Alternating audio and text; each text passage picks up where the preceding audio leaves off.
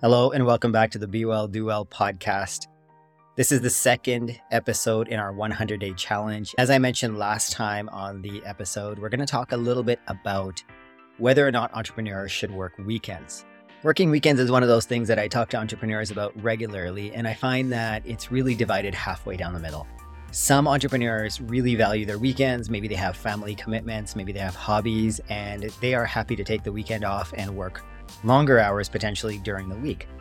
But other entrepreneurs, especially those that don't have families or young kids, they're the ones that typically will work six, maybe even seven days a week.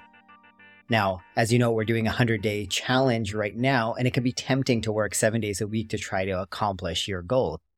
But is it really necessary to work the weekend? Does it help you or does it harm you? To start, let's talk about a few pros of working weekends, especially when you're trying to achieve a big goal.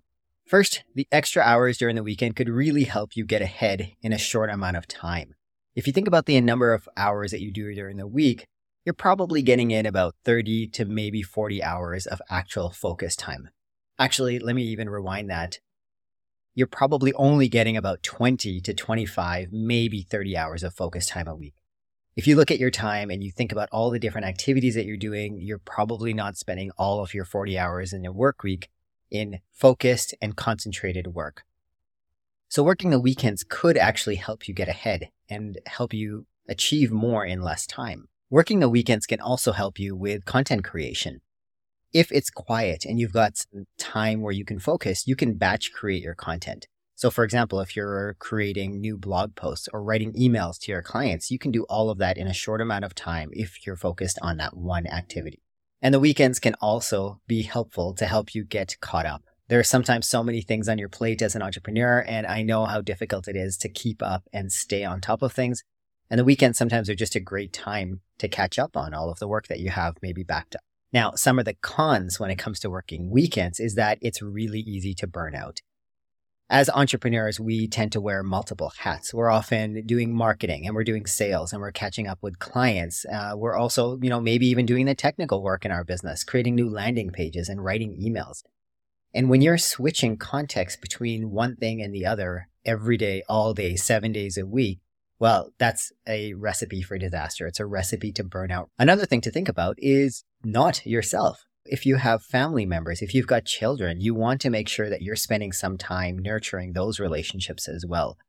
It's really easy to get lost in that trap of working all the time, and then you forget about all the others that are around you that are supporting you and maybe not getting the care and attention and love that they deserve from you. Lastly, if you think about yourself as a creative, as a content creator, creativity will really suffer if you're not taking breaks. If you don't take some time to get out and workout, exercise, get in nature, spend some time with friends and family. Go out to a restaurant and just enjoy yourself, enjoy somebody else doing the cooking and cleaning for you. Your creativity and problem solving skills will suffer, and it's just not sustainable to work seven days a week for long term. Here are some tips that you can use if you decide to work some weekends. Number one, set specific hours on the weekend. I would say if you're an early riser, get up in the morning, five o'clock, six o'clock, and spend the first 90 minutes working on something that you're excited about, something that fuels you, that you're passionate about. And use that as your time to focus. You don't necessarily have to work all day on the weekends, and certainly not both days of the weekend. If you're going to work weekends, as I mentioned, spend one day, maybe a portion of that day working, but the other day, take it off completely. Disconnect, do some meditation, do something that helps you get away from the thoughts that are constantly swirling in your mind about the work that you do. Like me, I'm sure you really enjoy your work, but it's also really important to take a break from your work and just allow yourself to reset. I often joke about how meditation, when it comes to decluttering your mind, is like defrag was way back in the day with Windows 3.1. And I think maybe even with Windows 95 used to have that defrag mode where it would go through and it would clean up your files and it would rearrange everything so everything is back in their color coded order. I love that idea. I love that analogy because that's exactly what meditation will do. It'll help you calm and clear your mind. And the last tip, if you're going to work weekends, is get intense, do whatever you need to do, but then also be intense when you play. Make sure that if you have a hobby, if you have something that you're doing outside of work, give it the same intensity, the same amount of energy that you're giving your work And when you start your Monday, you'll feel recharged because you gave your intensity to other things other than work.